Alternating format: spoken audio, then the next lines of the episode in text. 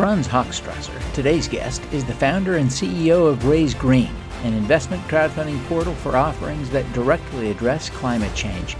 Some of the offerings on the platform are inspiring. A member of the Obama administration's Paris climate team, he'll share insights about his work and his superpower. I'm your host, Devin Thorpe. Welcome to the Superpowers for Good show.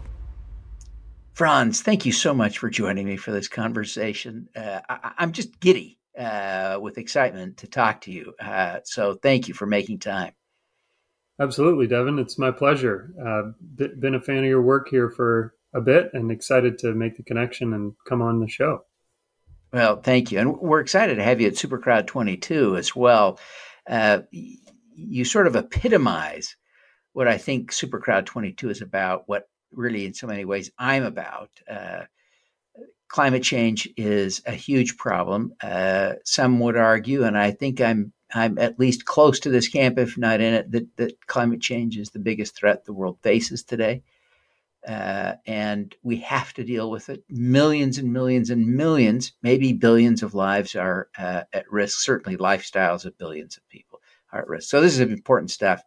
And, and what you're doing at Raise Green addresses this in such a positive, proactive way. I just, I just love it. Why don't you take a minute and tell people about Raise Green? Yeah. Uh, I, well, first of all, I couldn't agree with you more. Uh, you know, the climate crisis is honestly the most pressing issue I think facing humanity. Um, and it has been for a number of years, uh, but more and more people are also uh, waking up to that fact. You know, when runways are melting in the UK and we have, um, you know, 100, 100 million Americans exposed to extreme heat just in the last couple days, uh, and the president goes to the podium and says, you know, that this is an emergency, uh, you know, that, that means something. And 195 million Americans now uh, are alarmed or concerned about the climate crisis, according to the Yale Program on Climate Change Communications. So, this anxiety that uh, we're all starting to surface collectively um, as as humans uh, is shared and it's it's broad. And so, for those that are overwhelmed by this challenge of a global uh, climate crisis, and that and that are tired of being told that they can recycle or petition their way out of this problem, and they're tired of waiting for uh, companies and politicians to take action. Raise Green is the community financing platform that enables every American to join the ranks of heroic climate entrepreneurs and innovators that are powering that transition from dirty to clean energy. So we make it possible for uh, all Americans to invest uh, with Raise Green uh, and really join those that are actually making a difference, uh, reclaim the ownership of the energy system, and put their money to work uh, to make the world a better place and uh, can also make a, re- a, return while they do it. Uh, so we're a funding platform that enables that process, and uh, we're just thrilled to share that opportunity um, with the world. Well, having made uh, an investment on your platform and having looked at many, uh, it really is kind of exciting to see what's going on because there's a really uh, a, a, diverse range of opportunities on the platform. You have uh, some debt financing kind of instruments, some of which like uh, you've got a bank involved, right? So the, the some very low interest rates that I associate with the word bank. you know, you know, not me for, not me to judge or advertise, but you know, seems like really a low risk kind of deal. Uh, and the money's all being used to make uh, you know home improvements that would reduce carbon emissions. So it's it's kind of like perfect in so many ways. And then you also have deals that are like risky, high tech, green things. So uh, how do you sort of curate this uh, collection of deals? Um, great question. So when we started the company back uh, in in 2018, uh, we very much so wanted to make the process of creating and funding and then building and running solar projects specifically a lot easier. Um, and so we set out to do that, you know, to empower individuals to create their own green job. And uh, what we found is that uh, you know developers of, of solar projects uh, go through the solar coaster, which means that they've got uh, at any given time uh, either a great set of choices for financing or a really bad set of choices. Um, and depending on the size of project they're developing, um, it's it's even more challenging. Uh, and so we focus on mid-size solar projects between about 50 kilowatts and five megawatts. And from the outset, um, that focus, you know, was like our like the way Amazon focused on books in the 1990s. Because uh, if we could figure out how to finance those projects, we could do it with other types of distributed energy resources and, and even climate startups. Um, and and what we found is that we got a bunch of incoming from those other types of developers, energy efficiency, uh, electric vehicle charging, um, and even as you say, you, you know, green banks. Um, and so, as as you mentioned, you, we have we have an offering on the marketplace now that has uh, that's that's a, done by a green bank and is a certified green bond offering. Um, and and then we also have climate tech startups that are um, you know just getting started with with an idea um, and a pitch deck and uh, perhaps you know a, a, patented or you know groundbreaking technology that will reduce emissions uh, and make climate uh, make communities more resilient to climate change. So we love that we're able to offer the flexibility of uh, having those options for non-accredited, accredited, and institutional investors alike, um, so that they can make a determination about how they want to put their money uh, into the new climate economy. Yeah. Uh, one of the things I love is it seems to me that you've created a, a culture that uh, values the small investors, the really small investors. A lot of the deals, I, I couldn't say all of them, maybe you could tell me, but a lot of them had a $100 minimum investment uh, requirement, which is pretty modest. Um, it's not unusual, uh, but the, it did seem to be the preponderance of your deals, and that is kind of unusual, even in crowdfunding. Yeah, definitely. Uh, we've been we've been intentional about uh, and, and, doing our best to keep the minimums as low as possible.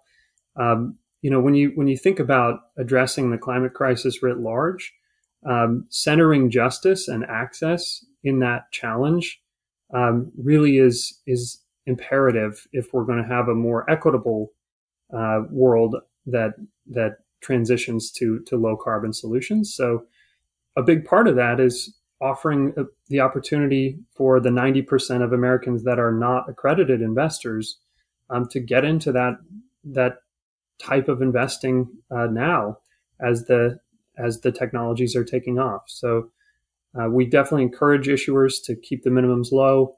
Um, as, for as little as $100, you can come in on most of the raises on Raise Green, uh, and we're intent on keeping it that way. Uh, but what we have also found is that um, our average investment size over time has actually gone up because the more retail investors that come in on deals, uh, the more attractive those deals become for the bigger investors uh, who are used to preferential terms, but they see, oh, well, there, there must be an opportunity here, and so they're they're starting to write bigger checks. Um, so it's all it's all working. yeah, that's great. That's great. Um, you did a, a, a, project recently, and I, I, don't expect you to be an expert on every deal that's cleared on the platform, but you did a deal in Baltimore that really was kind of inspiring. It was a, a neighborhood project where uh, there was a nonprofit sponsor, uh, and I'm forgetting the name of the, the, the sponsor, but it was a nonprofit entity, and then this the community had contributed space on the local school to put solar panels, but the power wasn't going to be used in the school. It was sold to people in the neighborhood who had homes where they couldn't traditionally afford to put solar panels on them, relatively modest income community. But uh, now you gave them the option to basically swap their power provider so they could get power from solar instead of power from the grid, or at least partially offset. Anyway, they, they, they ended up saving money uh, right off the shoot. Day one, they just get cash, extra cash in their pockets, and they get uh, uh, solar you know, uh, green energy. How does that work? I mean, it's it's you know the people putting this together. It's an impressive little deal. What do you know about it? Yeah, uh, this is actually sort of uh, what I feel is sort of the holy grail of uh, of clean energy, and that is uh, that the the folks who own the uh, uh, energy generating unit or the solar panels in this case can also be the ones buying the electricity. Um, so, in essence, if you're able to balance that out, uh, you could have somebody paying themselves for their own electric bill. Uh, and that's a very beautiful, uh, you know, circular economy or circular economic uh, relationship. And this project you're referring to, uh, it gets about as close to that as I've ever seen. So uh, this is uh, a, a, project that was led by a group called the Climate Access Fund. Um, they are a, a, nonprofit in, in the Baltimore area. Um, and they as you said, you know, they've worked with the Henderson Hopkins uh, High School, which is an East Baltimore inner city school, um, to establish a community solar project on the rooftop of the school. And, and then to sell um, the subscriber aggregation or, or those that are buying the electricity um, to 100% low to moderate income off takers. Um, so, folks that truly do need the discount on their electricity.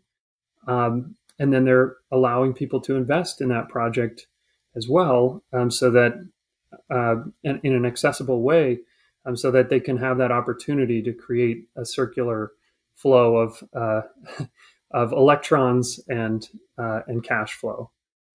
Um, and I, I, can't endorse that project because I can't endorse any project on our marketplace or provide financial advice. But um, as you highlight, you know, it's a very exciting model. Yeah, it was it was great. Now, Franz, you're doing some really cool stuff, and uh, you're you're so young. I I didn't first appreciate that this wasn't something you did straight out of high school, and uh, and, you know, because obviously uh, you, you could be an entrepreneur straight out of high school, but it turns out uh, you worked in the Obama administration and almost single handedly negotiated the Paris Climate Accord. Uh, t- tell us a little bit about your experience in Paris the, at the, uh, what was it, COP 21? Uh, that was the Paris Accord, and then uh, and your work in the Obama administration. Sure. Well, Devin, uh, you, are far too kind. I uh, I am well into my my late thirties, and um, I I certainly didn't single handedly move the dial on uh, the Paris Agreement, but I I was very proud to be a part of uh, all eight years of the Obama administration working on climate and energy issues, uh, and um, it was it was an incredible honor. I, I often say I gave the government my twenties, uh, but I, I truly do not regret it uh, because it was it was so eye opening. And being in the room with uh, heads of state, you know, when they are uh, forced to make uh, concessions or assertions of their their red line positions, uh, you know, as it relates to negotiations, um, was just eye poppingly fascinating and and and wonderful. Um, and at the end of the day, as you say, you know, at COP21, uh, we did come away with uh, a truly inclusive, uh, ambitious, and and durable agreement, um, which set, you know, 196 countries, all all of the countries of the world, on a trajectory toward lower emissions. Uh, when we went into that negotiation, um, the climate tracker um, had us headed towards a 3.6 degrees C world. And when we came out uh, with that agreement uh, and the, the nationally determined contributions, we were on a trajectory to 2.7. Uh, so massive shift just in terms of ambition and where we're headed. Uh, and yet uh, the, the challenge remains. And you know, we, we need to continue to ratchet down emissions uh, increase the, the emission reduction ambition of nationally determined contributions from countries. But then the key, and this is why uh, I started Raise Green ultimately with with a co-founder, uh, a couple co-founders, is that um, we we actually have to implement all these solutions on the ground so quickly um, and, and, faster than the pace of this problem happening um, that that we really need all hands on deck uh, to hit those targets and then and then exceed them. So, uh, yeah, from from the halls of Paris, you know, to the to the the streets of, of DC and and across the world, um, the nexus of action uh, really has shifted, um, and we all have an opportunity to be a part of that. It, it seems to me, and I don't want to sound Pollyannish, uh, but but you've put yourself in an interesting position to take uh, to build a successful business because of the reality that many clean tech opportunities are truly truly represent some sort of financial arbitrage right that solar panels and wind energy for instance represent cheaper forms of energy than coal or natural gas, right? So if it's cheaper, then the only question is how quickly can we trade out that infrastructure, which is a financing question, which is what you do. Um, it seems to me this is a big opportunity. Is that how you see it? Yeah, I mean, honestly, investing in climate is the largest economic opportunity in, in human history, I think. Um, and the question that we ask is you know, who gets to own that infrastructure and who gets to benefit from it.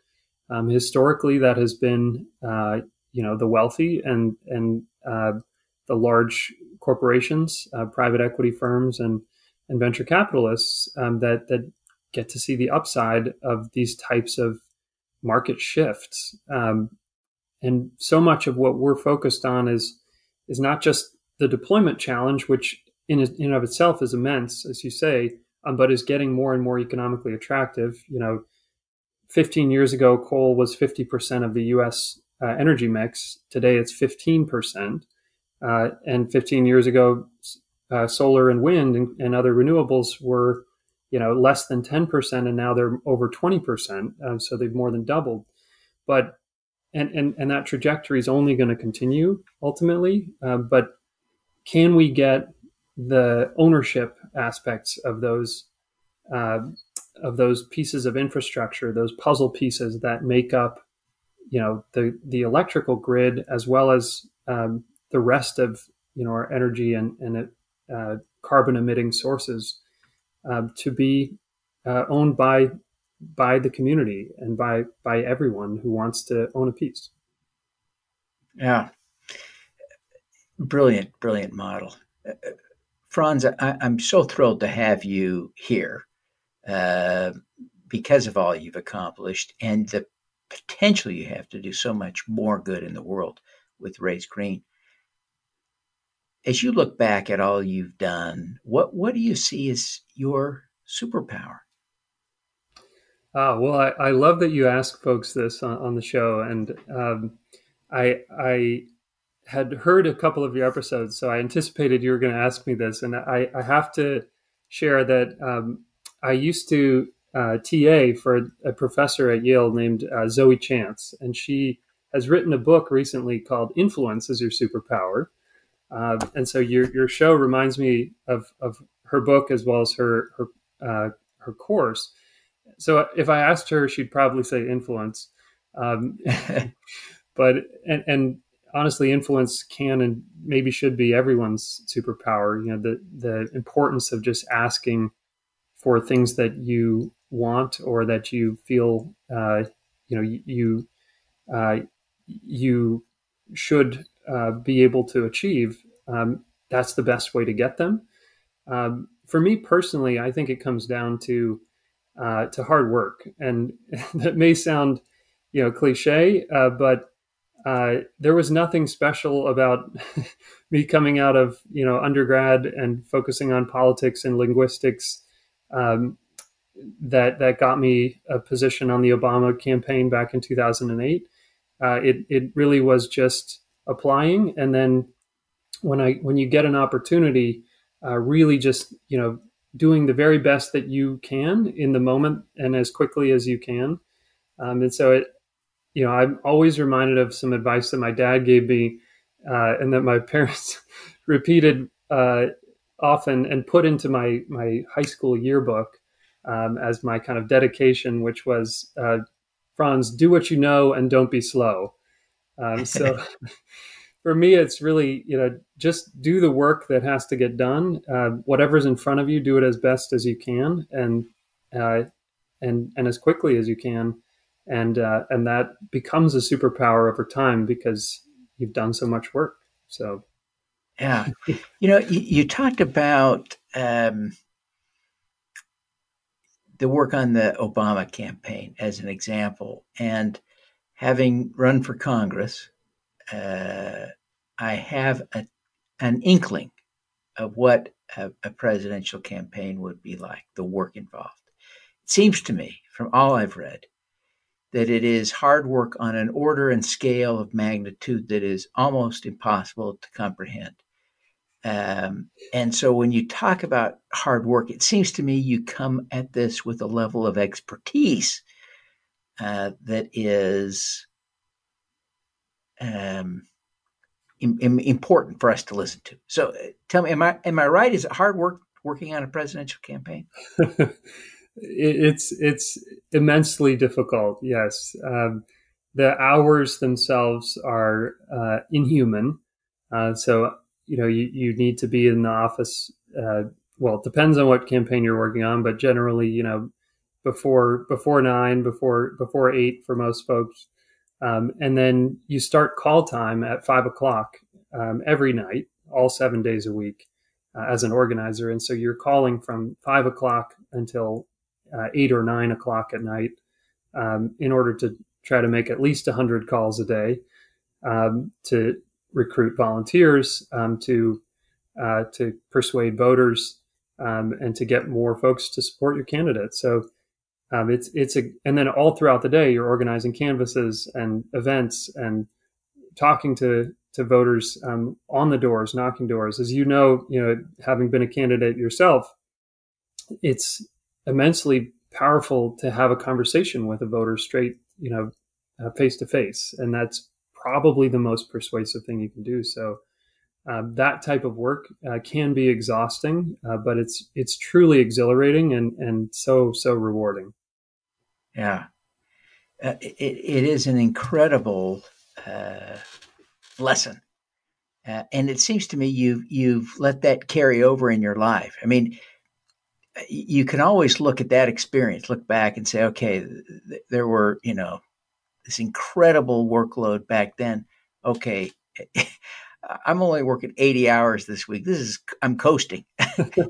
but um, how would you coach someone who hasn't done that level of work. I mean, everyone thinks they work hard. Uh, I tend to be skeptical of everyone who hasn't, you know, worked on a presidential campaign or been to the Olympics.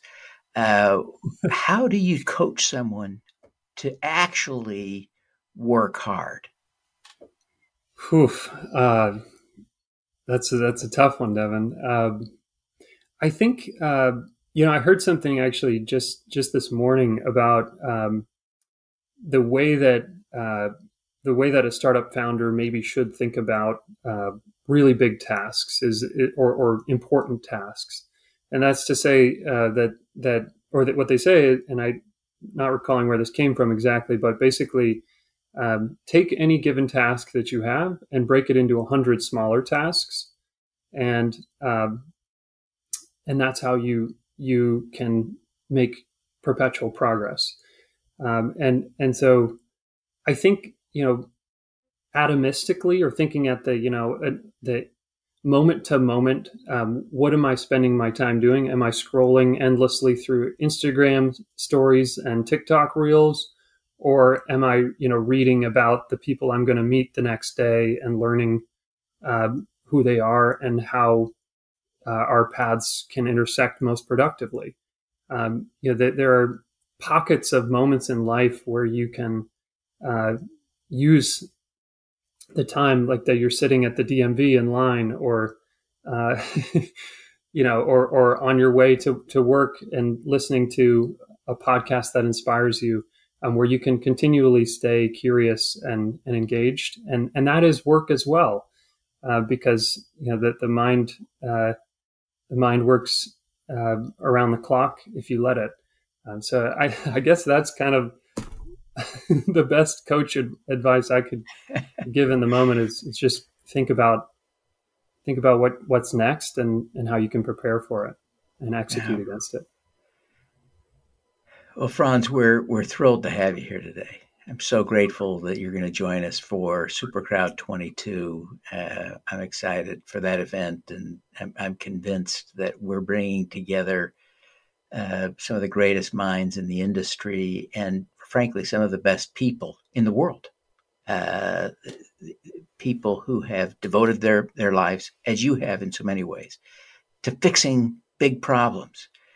And it's an opportunity for us to come together and talk about how we can support you and how together we can help all kinds of people doing all kinds of things, like putting solar panels on high schools in Baltimore for the benefit of the low income people in the neighborhood. I mean, it's changing the world one solar panel, one home at a time. This is great stuff. Uh, so before we go, um, you take just a minute and tell people how they can learn more about Raise Green? Take a minute, tell them how they can do a deal, how they can actually back a deal on Raise Green. If they're an entrepreneur, tell them how to learn more about raising money on Raise Green, and and then maybe tell people how they can follow you on social media or connect with you if you're open to an email or whatever it's a lot, but give us give us a minute or two on how to do all that. Absolutely. So, uh, and Devin, you know, I'd be remiss if I didn't uh, give you a shout out for all that you've done. You know, your writings, uh, your your campaigns, as well as uh, you know the, the, podcast and organizing Supercrowd, a place where Supercrowd 22, where people can come together and and share these powerful stories. Um, so I'm just one of those stories, and excited to to be a part of of the movement that you're building as well. Um, from you know, if you want to get more involved um, in financing clean energy and the climate uh, transition, uh, you can go to invest.raisegreen.com. Uh, you can invest as little as hundred dollars, um, which you know most of us uh, who are who are employed will make in a day. Um, it's it's a uh, it's should be an accessible amount of, of money for for most Americans to to deploy, um, but um, you know, you can also save up to that, and uh, you can invest anywhere from hundred dollars up to uh, you know hundreds of thousands or millions of dollars if you have that kind of money. We have uh, projects across the country, um, from you know solar on an inner city Baltimore school to uh, energy efficiency projects, you know, on on the West Coast and all throughout the, the Midwest. Um, so you know, check us out at raisegreen.com. If you are raising capital and you could use an extra $100,000 in 30 days or another $250,000 in 60 days, or you want to raise up to $5 million um, on our marketplace, uh, please uh, go on there. You can book a consultation for free. We'll give you all the advice we can about uh, how to prepare for a crowdfunding offering and how to uh, conduct one on our marketplace. And you can do an indication of interest uh, for a very small um, nominal fee. So uh, do check us out there. I'm at um, we're at Raise Green Inc. Uh, on uh, Facebook, Instagram. Uh, you can find us on LinkedIn. My personal Twitter handle is at Franzish, F R A N Z I S H. Um, and I'm always happy to, to entertain messages there or from uh, from LinkedIn. So I hope I covered everything you asked, Devin. But uh, that's great. it, was, that's it was a good question. Oh, fantastic. Uh, I appreciate you you being here, Franz, and uh, for the sake of all of us who live on this planet, uh, we wish you every success in uh, your efforts at Raise Green uh, to reverse climate change quickly. Uh, we need you to we need you to succeed. well, likewise, Devin. Thanks for all you're doing to support us and other amazing entrepreneurs for inclusive financing and, and crowd investing. So. Um, thank you so much. All righty. Let's do some good. Thank you for tuning in to the Superpowers for Good show. Twice each week, we host changemakers who share their impact, insights, and superpowers. Don't miss another episode. Subscribe today at superpowersforgood.com. That's superpowers number 4 good.com. Be super empowered. Get your copy of the book, Superpowers for Good, as an ebook, audiobook, paperback, or hardcover edition via your favorite online retailer. Interested in having me speak to your company, organization, or association? Visit devinthorpe.com. Then let's talk. Now, keep using your superpowers for good. Together, we can reverse climate change, improve global health, and eradicate poverty.